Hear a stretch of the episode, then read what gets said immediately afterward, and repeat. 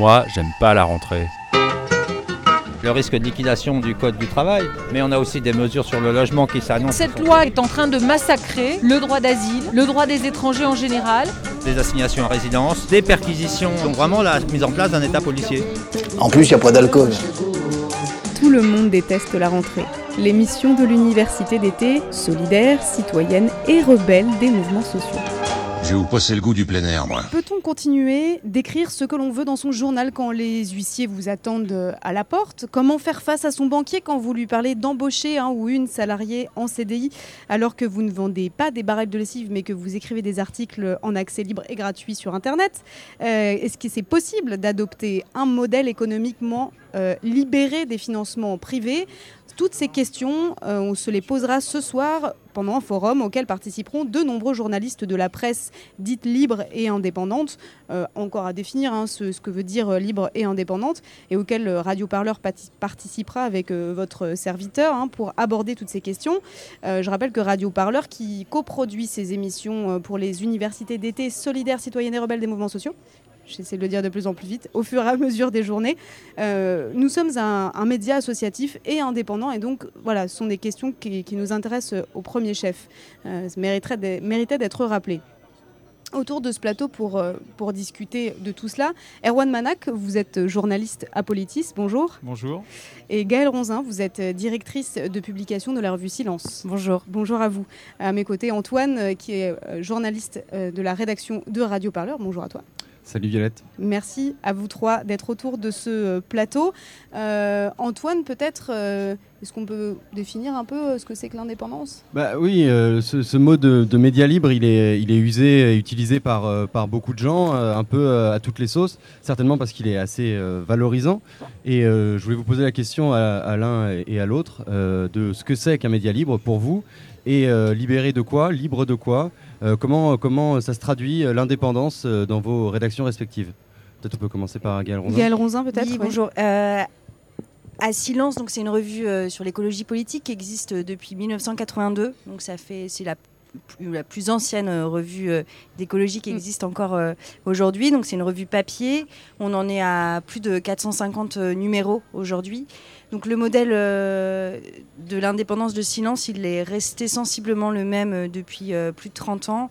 C'est un modèle qui est fondé sur l'absence de publicité dans toute la revue, sur une revue qui reste essentiellement papier avec peu de contenu sur Internet et l'absence de subventions et de, de, tout ordre, que ce soit public ou privé. Donc pas d'aide à la presse non plus? Alors, euh, on a une toute petite aide à la presse qui est arrivée il y, a, il y, a, seulement il y a deux ans, qui est une aide qui concerne les publications euh, sans publicité, donc qui, euh, mais qui est assez faible, qui est donnée par le ministère euh, de la Culture. Mmh. Voilà, C'est la seule aide qu'il y a et qui vient juste euh, d'arriver pour nous. donc, donc, pour vous, l'indépendance, elle est, elle est d'abord économique si Elle est d'abord économique pour nous, ouais. Avant, et avant même d'être éditoriale ou c'est juste deux choses qui vont ensemble? Ça va complètement ensemble. Voilà. On est aussi une revue associative qui fonctionne euh, avec des bénévoles et des salariés et c'est comme ça qu'on construit euh, notre indépendance. Erwan Manac, pour vous, euh, l'indépendance, elle est autant financière que éditoriale ou pour vous un média libre et indépendant? Comment vous définissez ça, libre et indépendant? Euh, bah, je partage la, réponse de, de, ma, de ma consoeur. Euh, c'est avant tout une question économique et même capitalistique, c'est-à-dire qui détient euh, le, le, pouvoir de l'entreprise de presse qui est un journal. Ensuite, l'indépendance éditoriale, finalement, ça en découle puisque c'est nous-mêmes qui nous donnons les clés du camion, puisque Politis est, est, détenu par une association qui s'appelle Pour Politis. Euh, qui a été créé en 2006 à la suite d'un problème financier, d'une mise d'un redressement euh, euh, judiciaire qu'on a eu. Euh, pour, et qui réunit des journalistes et des, et des lecteurs.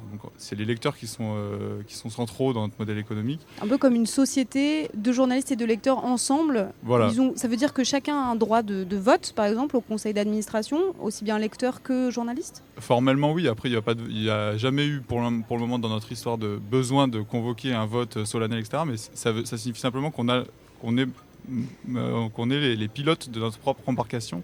Et ensuite, l'indépendance éditoriale, euh, qu'est-ce que ça signifie? C'est-à-dire que je pense qu'on on, on choisit notre propre dépendance, puisque je, me, je mets aussi une nuance sur la notion d'indépendance totale, c'est la démarche journalistique euh, est, est, pétrie de biais.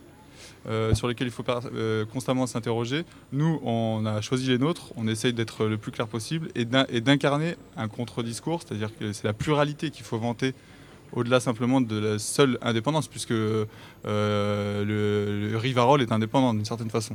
Donc ça ne suffit droite, pas, ouais, voilà. Mm. Euh, voilà.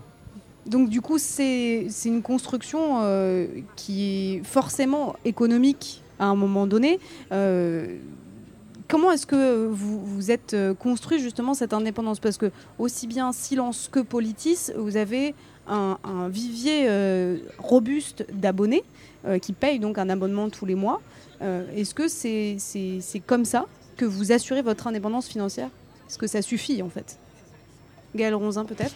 Oui, alors nous, c'est effectivement comme ça que sont réalisés là, principalement les- le financement de Silence, c'est avec le- les abonnés. Donc on est à peu près à 3800 abonnés, euh, presque 3900 maintenant depuis euh, le mois d'août. Euh, et ça a été toujours euh, d'abord sur les, les abonnés et les ventes euh, de numéros que, que l'indépendance, enfin que la structure financière euh, tient. Il y a aussi un peu de vente euh, de livres. Et, euh, c'est- et c'est avant tout là-dessus qu'on a fondé le modèle économique, effectivement. Ça vous suffit Parce que Silence a dû faire une levée de fonds récemment, justement. Alors effectivement, ce qui est, on, c'est euh, assez, enfin ça, ça commence à être compliqué. Donc il y a eu des périodes dans l'histoire de silence où ça a été compliqué, notamment en 2008. Et là cette année, enfin depuis l'année dernière, 2017, on perd euh, un peu d'argent au fur et fil des- des années, ce qui fait que voilà, on commence à se poser des questions sur euh, notre modèle et le lectorat qui va avec. Et donc d'où la levée de fonds.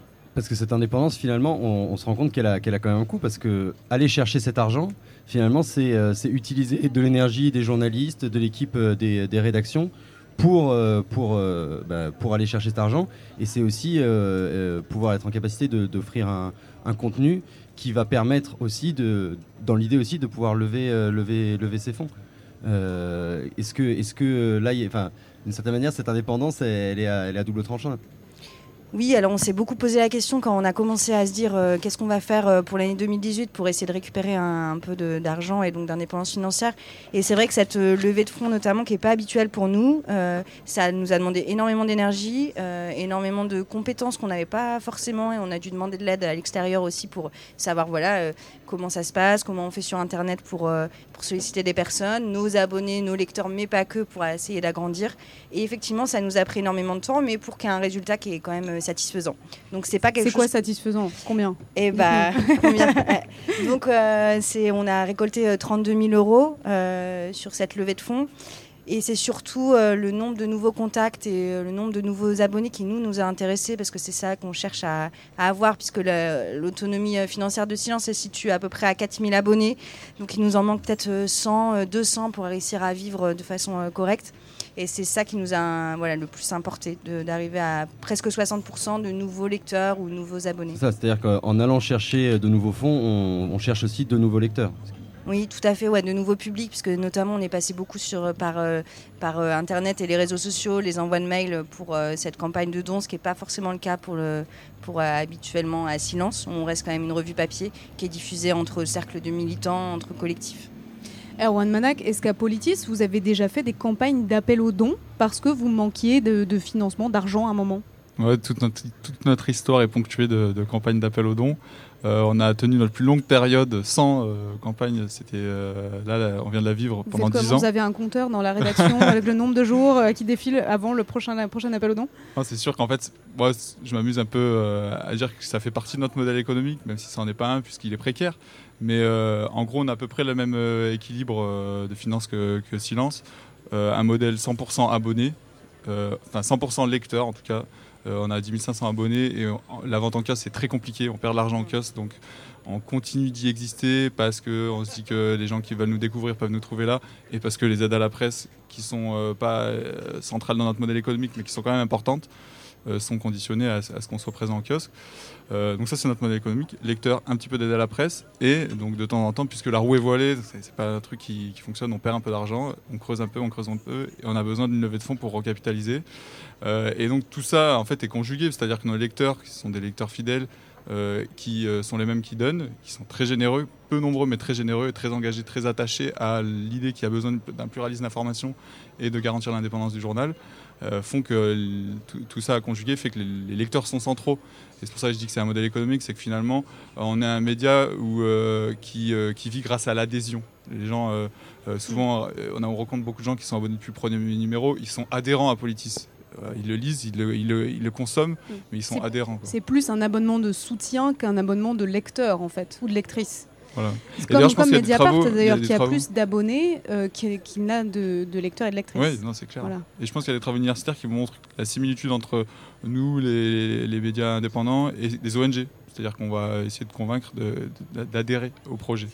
Euh, et euh, là-dessus, ça, ça rejoint un petit peu à ce que, ce que vous disiez tout à l'heure. C'est-à-dire que c'est un effort effectivement permanent euh, d'aller, de, survivre. Nous, on essaie de le faire par nos, par nos articles en se disant que euh, un, un article de fond va essayer de va pouvoir faire diffuser l'information et, et faire, faire connaître Politis. C'est que demain, on va susciter euh, notre marque média va être euh, connue. et Aïe aïe aïe, vous parlez comme un commercial. Ça y est, ça commence. Et je, je me demandais, euh, on parle souvent de, de ligne éditoriale pour, pour définir euh, un média. Est-ce que euh, dans le cas des médias libres, on ne pourrait pas plutôt euh, utiliser un, un terme qui est très utilisé euh, dans, sur euh, ce qui est la communication numérique, qui est celui de la communauté? En gros, un, un- un- un média libre se définirait autant que par sa ligne éditoriale, par, ses, par sa communauté de lecteurs, de soutien, de gens qui adhèrent à cette fameuse ligne euh, sans forcément lire ou en lisant occasionnellement, mais en tout cas qui tiennent à ce que ça, ça existe et que ça définit au moins autant le, le média que, que son équipe rédactionnelle. Alors je vous vois, je vous vois un peu euh, euh, tiquer, Galronzin. Oui, euh, un petit peu parce que c'est difficile de savoir ce que serait notre euh, communauté euh, quand, quand l'idée euh, c'est d'avoir ses abonnés, donc là on les connaît, mais l'idée aussi d'un média comme euh, Silence, c'est qu'il circule, qu'il soit échangé, qu'il passe de main en main, qu'il passe. euh, on- pour ça qu'on incite par exemple nos lecteurs à laisser les, numéros de la revue dans des salles d'attente, chez son médecin, chez son dentiste, pour que justement il y ait une diffusion de l'information dans des cercles de plus en plus larges. Donc c'est sur ce niveau-là que j'ai un peu du mal avec cette question de communauté où on ne saurait pas bien la définir, même si on sait qu'il y a un fort soutien des militants, euh, puisque en fait ce sont majoritairement des militants qui lisent euh, ces revues, puisque pour eux l'indépendance des médias, comme le disait Erwan, est, vraiment euh, essentielle et un engagement en tant que tel. Ah, ouais, est-ce que l'un des freins justement euh, à l'indépendance euh, économique euh, des médias, euh, en particulier pour la presse écrite dont vous êtes euh, chacune et chacun euh, des représentants, euh, c'est pas la- le coût de la production euh, de l'information parce que produire de l'information ça coûte cher, il faut payer des billets de train aux journalistes, parfois il faut euh, les héberger, euh, leur payer des repas, une connexion internet, un téléphone, enfin tout ça coûte de l'argent.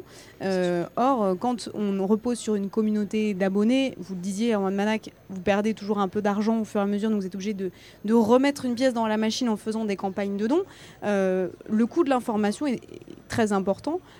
Comment euh, vous, voyez un peu l'avenir euh, à ce niveau-là? Est-ce qu'il y a moyen de mutualiser un petit peu les, coûts de production des différents médias indépendants, en particulier de la presse écrite, pour faire en sorte de perdre moins d'argent? Euh, c'est sûr que c'est une réflexion qui, mûrit dans beaucoup de têtes, je pense, chez les, gens qui essayent de faire vivre des médias indépendants.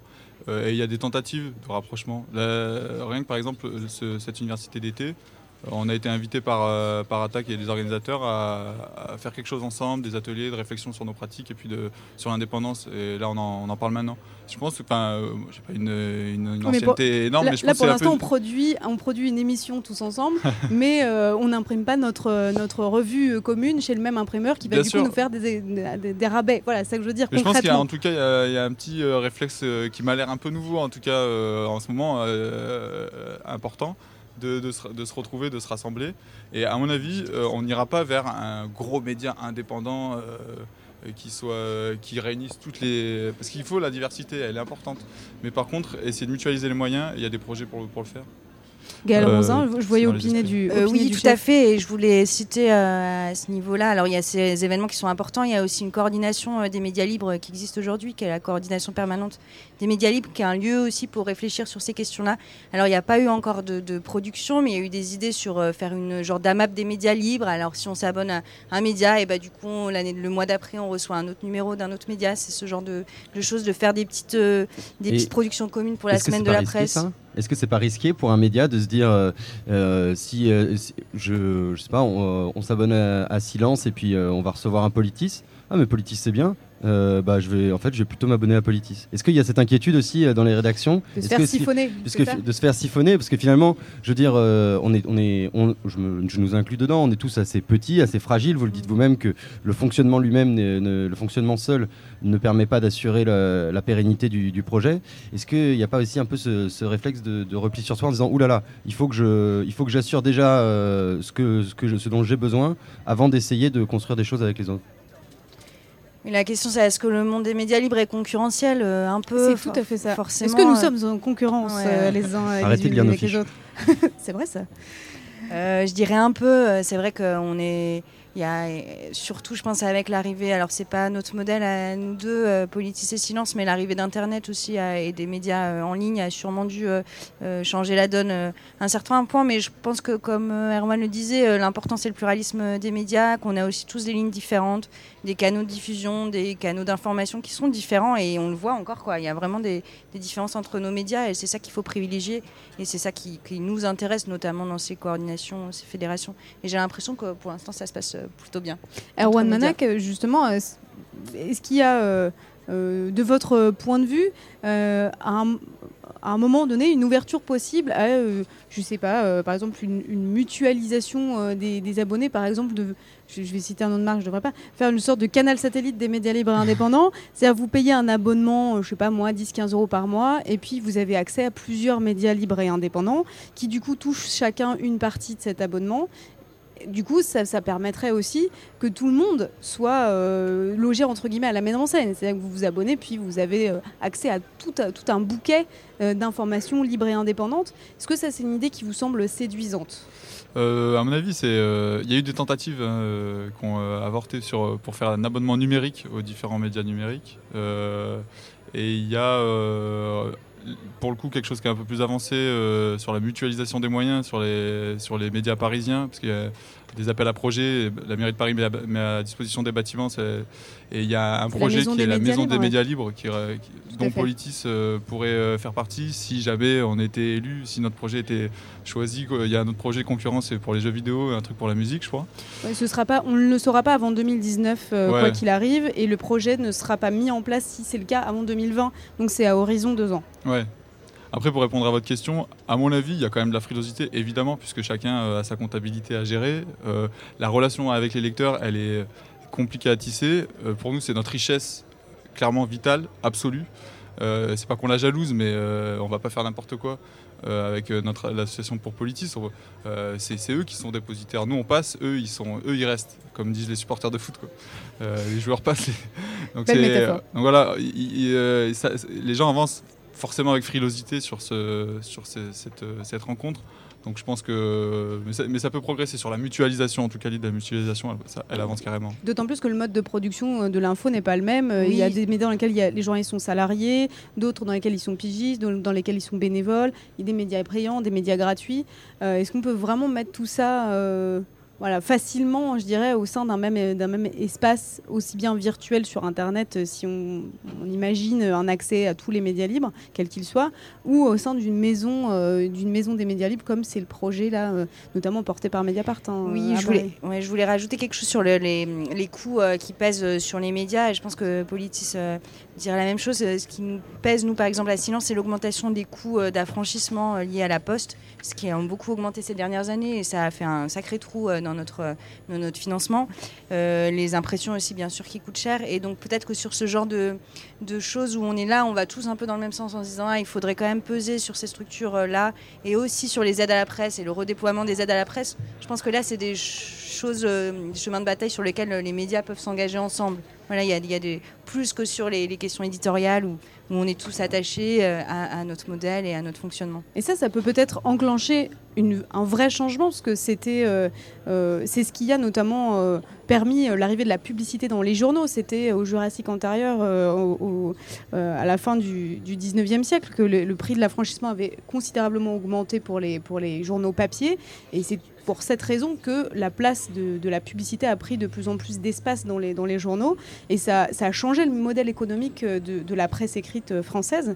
Euh, Est-ce que c'est un peu ce qu'on est en train de vivre aujourd'hui? C'est-à-dire qu'il faut là s'adapter face à des coûts de production toujours plus élevés, le prix de l'affranchissement qui augmente, voilà, des coûts qui se, qui se surajoutent les uns aux autres, des aides à la presse qui restent tout aussi rigides qu'il y a 30 ans. Voilà, est-ce qu'il y, y a un coup à jouer là au niveau, je dirais, plus, plus général Voilà, repenser les aides à la presse, faire des propositions concrètes euh, d'une nouvelle loi, euh, d'un nouveau cadre. Erwan Manak.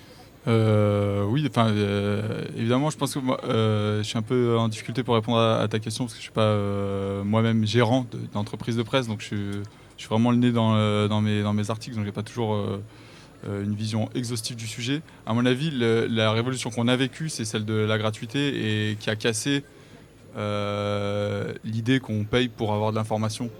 Euh, là, on est un petit peu déjà à la fin d'un premier processus, c'est-à-dire qu'on en, en revient. Je pense qu'il y a beaucoup de gens qui s'abonnent au monde.fr, quoi, Mm. pour euh, parce qu'ils ils sentent qu'ils ont ils auront quelque chose. c'est et l'effet Ils auront accès à un service. ouais. Euh, les- Ah, C'est les- c'est les- l'effet les- info de qualité ont- aussi. hein. Ouais, là je parle d'un journal qui a une très grosse force de frappe, mais nous on a évidemment pâti du fait qu'on paye plus pour l'information et qu'on a énormément d'informations disponibles en ligne. Euh, après, ça peut aussi être un modèle, euh, euh, puisque je disais tout à l'heure qu'on est, là je, pars un petit peu par rapport à ta question, mais je disais en début de, tout à l'heure que on a un modèle d'adhésion, c'est-à-dire que les gens adhèrent à Politis. À ce compte-là, pourquoi ne pas mettre à disposition les articles gratuitement? Ça peut être une réflexion qui est enclenchée. Donc, jouer de la gratuité en disant adhérez à, à notre journalisme, il sera disponible gratuitement. Euh, en fait, c'est des réflexions qu'on a en ce moment euh, par rapport à la gratuité, qui est un énorme défi économique. Comment faire payer les gens, tout simplement. Euh, qui, est, à mon avis, c'est là que se situe. Et alors, tu parlais des aides à la presse. Je pense que les radios, euh, de toute façon, la question de la gratuité euh, est complètement centrale dans une radio. Donc, on a intégré un autre fonctionnement, euh, aide, euh, radio associative, fonctionne par des aides, etc. Euh, peut-être la presse écrite est propulsée dans ce type de réflexion depuis, euh, euh, depuis Internet. Hmm. Même s'il y a quelques, y a quelques réflexions, quelques pistes qui ont été euh, lancées. Je pense à Julia Cagé notamment, qui est une chercheuse qui a beaucoup pensé, euh, enfin beaucoup, qui a écrit en tout cas un, ouvrage extrêmement intéressant qui s'appelle Sauver les médias, dans lequel elle propose euh, des, modèles nouveaux euh, de financement, notamment pour, la presse écrite. Euh, elle propose des sociétés de médias, des fonds, un système de fondation. Je n'entrerai pas dans le détail, mais il y a, des tas de pistes euh, qui existent euh, aujourd'hui. Alors ça, on est, on est est-ce qu'on est au début voilà, d'une réflexion euh, sur euh, voilà, comment est-ce qu'on peut euh, inventer un modèle économique qui n'existe peut-être pas aujourd'hui et qui permettrait de faire face à tous ces défis? Oui, peut-être, oui. En tout cas, on voit qu'on est de toute façon obligé d'y réfléchir. et effectivement, comme le disait Erwan, on est, un- on est tiraillé entre deux feux. La, la volonté d'avoir une libre circulation d'informations et de l'autre de préserver nos, nos indépendances, nos rédactions. Et c'est à ce titre qu'effectivement, il faut y réfléchir. Alors, ces petits appels à dons euh, comme qu'on fait euh, régulièrement, pour nous, ça reste quand même un, un peu un aveu d'échec parce qu'on vend euh, toujours notre revue papier. Donc l'idée, c'est bien de continuer à vendre. Et si on multiplie ces appels aux dons, on se dit que bah, vont de moins en moins marcher parce que les, nos abonnés, nos soutiens euh, payent déjà notre revue. Et donc jusqu'où, euh, voilà. Donc forcément, c'est des questions qui se posent. Après, ce qu'il faudrait aussi, c'est bien sûr lutter contre la concentration hein, des, médias et des titres de presse aujourd'hui. C'est avant tout ça qui, pose problème et l'accaparement des fonds publics aussi par ces grands groupes. C'est surtout sur ça qu'il faut changer. Avant nous-mêmes de repenser notre modèle, il y a aussi des choses à, à, voilà, à déconstruire à- ailleurs. Donc d'abord se rassembler pour réfléchir collectivement euh, à ce qu'on peut proposer avant euh, voilà, de commencer à, à- à- comment dire, à, pro- à faire des choses, euh, des choses concrètes de mutualisation. Oui, ou plutôt que nous changer, euh, il y a d'autres gens qui doivent changer peut-être avant nous. Voilà, je sais pas. Nous construisons une plateforme de revendication, très bien, j'entends.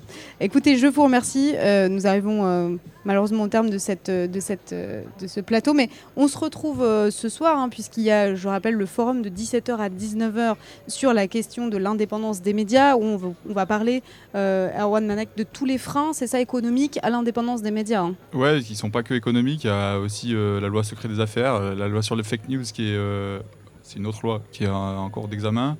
Il y a les pressions politiques. elles sont moins spectaculaires en France, mais elles existent. Elles sont réelles.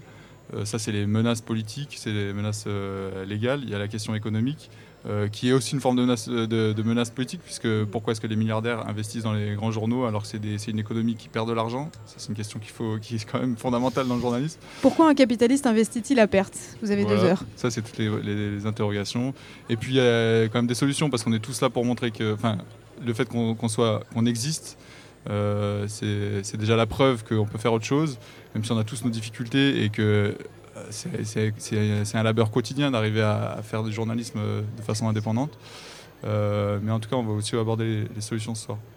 Merci beaucoup à tous les trois d'être venus euh, discuter toutes ces questions.